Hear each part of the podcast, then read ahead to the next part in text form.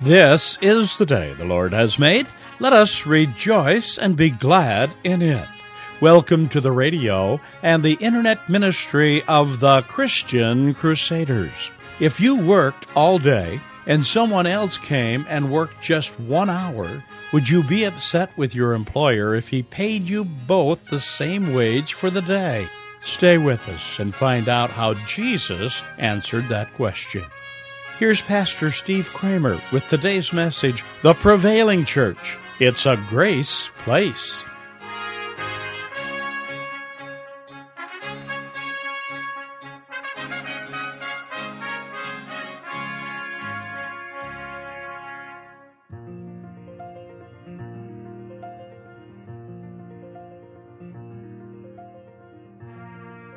Today we're going to discuss grace and how amazing and important it really is in our lives. I hope you'll stay with us as we continue our sermon series, The Prevailing Church. We begin our worship service in the name of the Father, the Son, and the Holy Spirit. Would you pray with me? Almighty God, we praise you for your goodness and grace through your holy word. Help us to better understand you and your plan for our lives. Amen. Our reading for today is from Matthew chapter 20. Jesus said, For the kingdom of heaven is like a master of a house who went out early in the morning to hire laborers for his vineyard. After agreeing with the laborers for a denarius a day, he sent them into his vineyard. And going out about the third hour, he saw others standing idle in the marketplace, and said to them, You go into the vineyard too, and whatever is right I'll give you. So they went.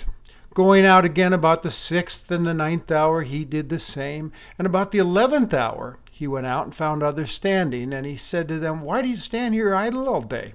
They said to him, Because no one has hired us.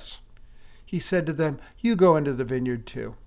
And when evening came, the owner of the vineyard said to the foreman, Call the laborers and pay them their wages, beginning with the last up to the first.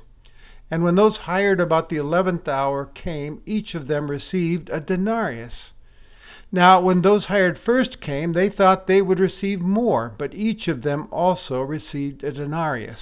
And on receiving it, they grumbled at the master of the house, saying, These last worked only one hour, and you have made them equal to us, who have borne the burden of the day and the scorching heat. But he replied to one of them, Friend, I'm doing you no wrong. Did you not agree with me for a denarius? Take what belongs to you and go. I choose to give to this last worker as I give to you. Am I not allowed to do what I choose with what belongs to me? Or do you begrudge my generosity? So the last will be first, and the first last, Jesus said. Dear friends, what would you say are the important ingredients that make for a thriving, prevailing church. Some might respond with answers such as good, relevant preaching, excellent music, inspiring worship, strong leadership, and good programming. Well, Jesus has an interesting answer to that question in today's text. We have before us uh, a parable from Jesus. Jesus has told it as part of his response to a question that Peter, his disciple, asked. Remember, Peter's the disciple to whom Jesus said after his strong confession of faith in Christ, Upon this rock I'll build my church, and the gates of hell shall not prevail against it. A few verses prior to our parable for today, Peter's asked Jesus a question. After a rich young man has just walked away from Jesus because he refused to give up all he had to follow Christ, and Peter asked Jesus, what then shall we have? We've left everything to follow you.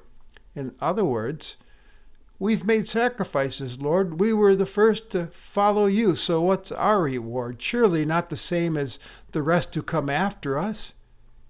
It strikes me as a selfish and prideful question.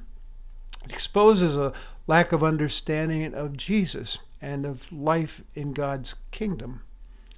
Well, Jesus is gentle with Peter. He doesn't scold him or berate him in front of the others.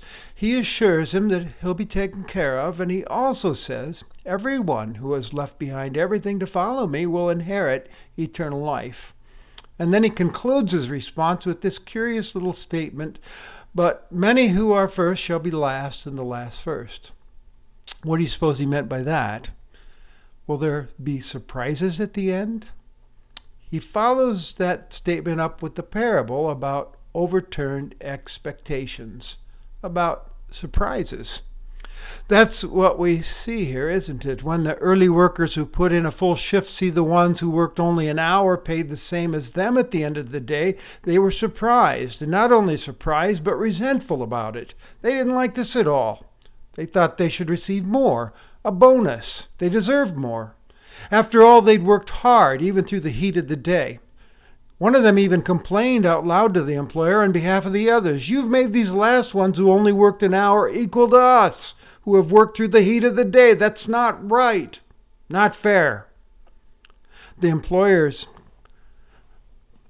response is kind to the complainer. He says, Friend, I'm doing you no wrong. I gave you as we agreed upon, didn't I? Take what belongs to you and go. I choose to give to this last worker as I give to you. It's not really any of your business what I choose to do with what belongs to me. Or do you begrudge my generosity? This statement literally reads in the original language Is your eye bad because I am good? In other words, are you jealous because I'm good, generous? And then Jesus sums it up again with this same proverb he used earlier so the last will be first and the first last. It appears that his kingdom is all upside down, surprising and shocking to the natural senses.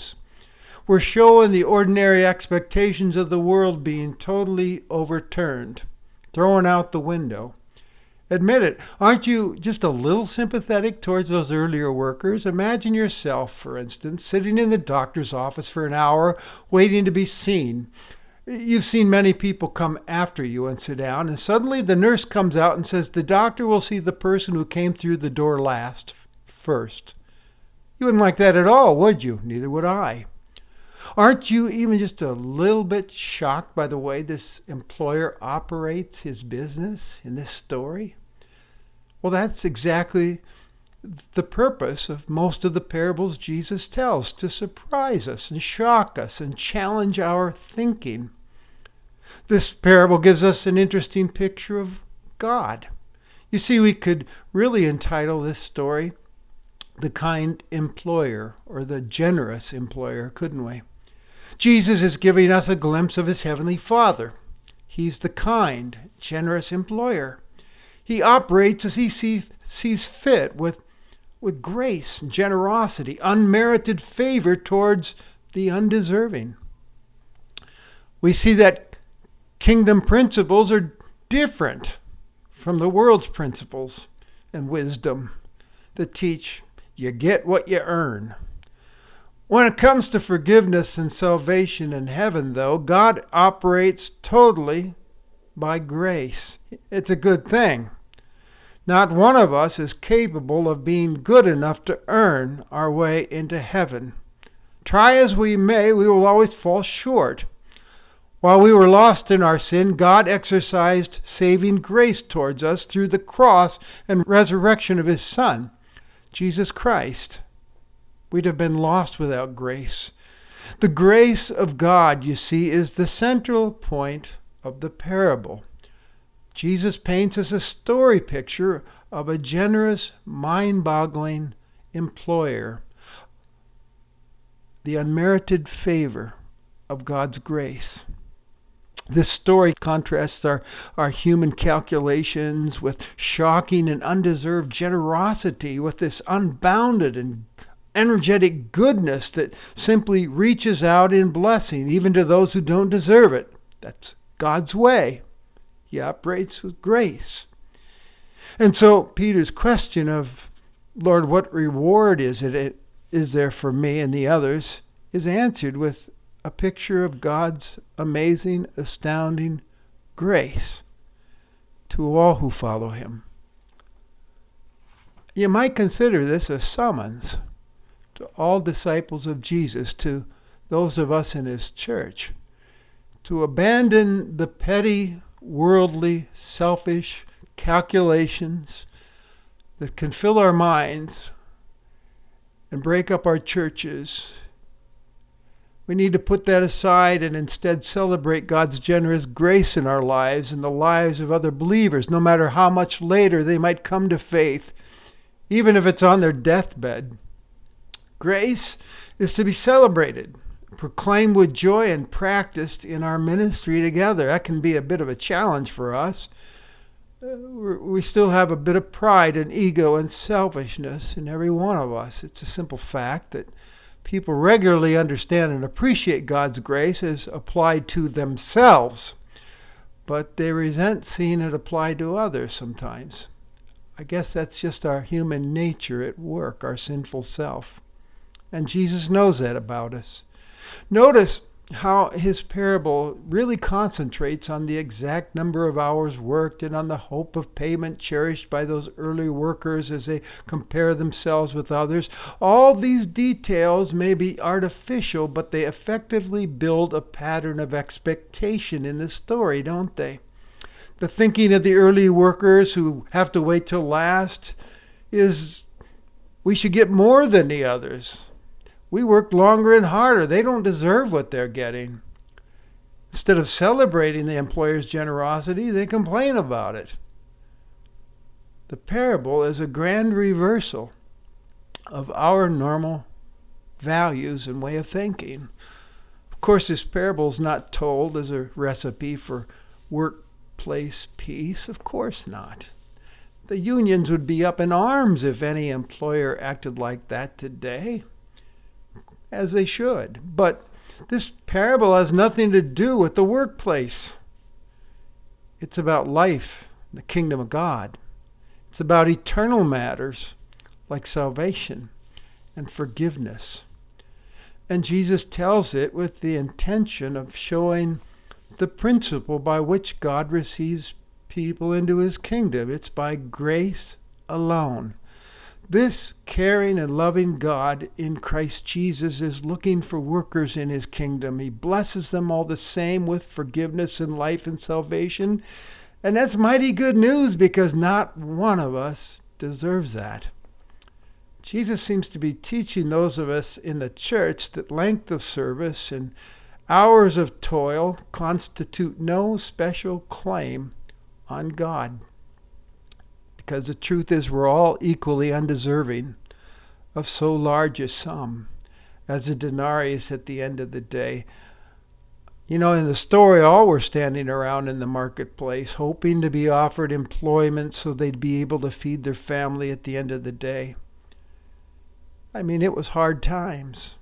Anybody would have just loved to have a job. And all are given it by this kind, generous employer in our story. It's grace. Therefore, in the church, there are to be no special rankings or jealousies or competitions before God. We're to understand that nobody can claim eternal membership in the kingdom of God. The, the truth is, we're all beggars in God's sight. We're all standing around hopeless until the Master graciously calls us into the vineyard to work for Him. All of us are recipients of God's grace, and that's an important message for those of us in Christ's church. Church is to be a grace place. We're all saved by grace. Not one of us can claim we deserve to belong to His kingdom.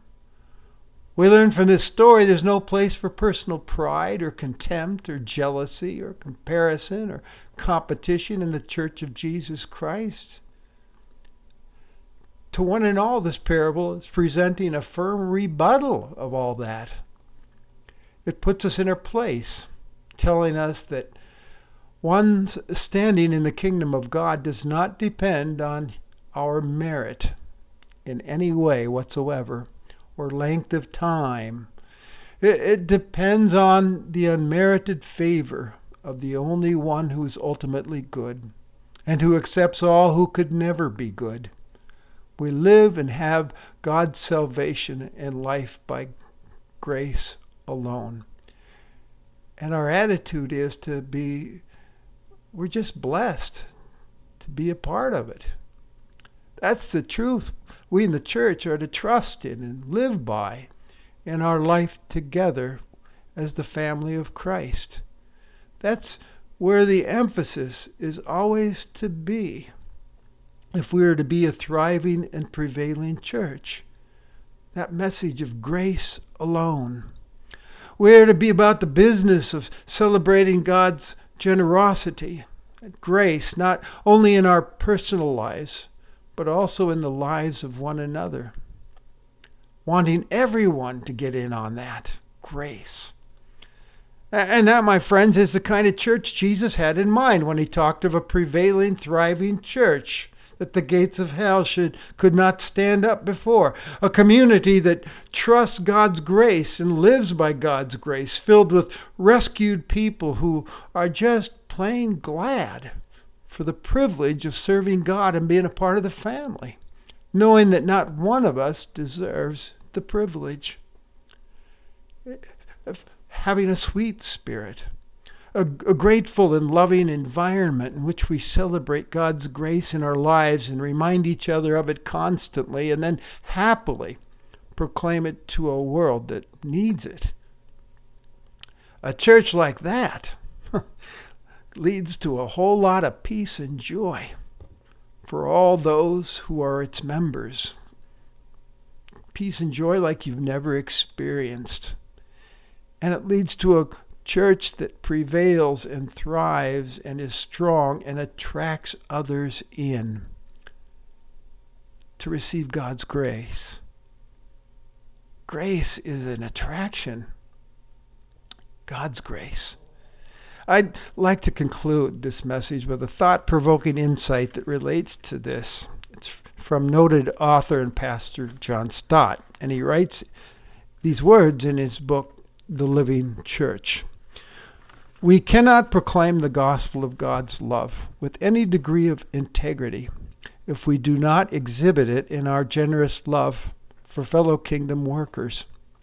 Perhaps nothing is so damaging to the cause of Christ as a church which is either torn apart by jealousy, rivalry, slander, malice, or preoccupied with its own selfish concerns.